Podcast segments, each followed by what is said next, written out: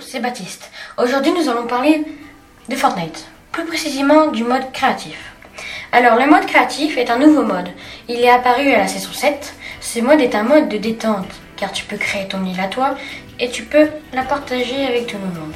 Mais pour la partager, il y a des conditions. À chaque mise à jour, des nouveaux objets sont créés. Des armes, des appareils, des objets usagéniques, des galeries et des préfabriqués. Pour ceux qui ne savent pas ce que sont les appareils, les voici. Un tremplin est un objet qui permet de se propulser en l'air et d'activer le d'air, ce qui permet les déplacements plus rapides. Il y a aussi deux sortes de pièges, les basiques et les soi-disant nouveaux, qui lancent des fléchettes empoisonnées et ils ont un rayon de 3 blocs. Et aussi il existe des petits pièges électriques que l'on ne peut avoir qu'en mode créatif. Les préfabriqués sont des bâtiments de la carte Fortnite ou des petits rajouts comme des blocs de couleur ou lumineux. Et les galeries sont des objets détachés des bâtiments de préfabriqués.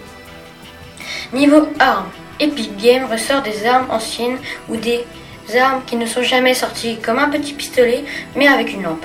Voici les paramètres du mode créatif. Pouvoir régler l'heure de ton île, pouvoir régler la gravité, désactiver les dégâts de chute. Il y a beaucoup plus de paramètres dont nous n'allons pas tout citer. Ceux qui savent faire des îles, on peut faire des trucs impressionnants. Et plusieurs types de modes existent, comme le cache-cache ou un mini battle royale en ami. Il y a aussi des îles de bullfight. Ce sont des combats que l'on peut faire en construisant des protections. Il y a aussi des maps de parcours, d'escape, attrape-drapeau et beaucoup d'autres modes. Voilà, c'est fini. Au revoir sur Radioactif, la radio qui explose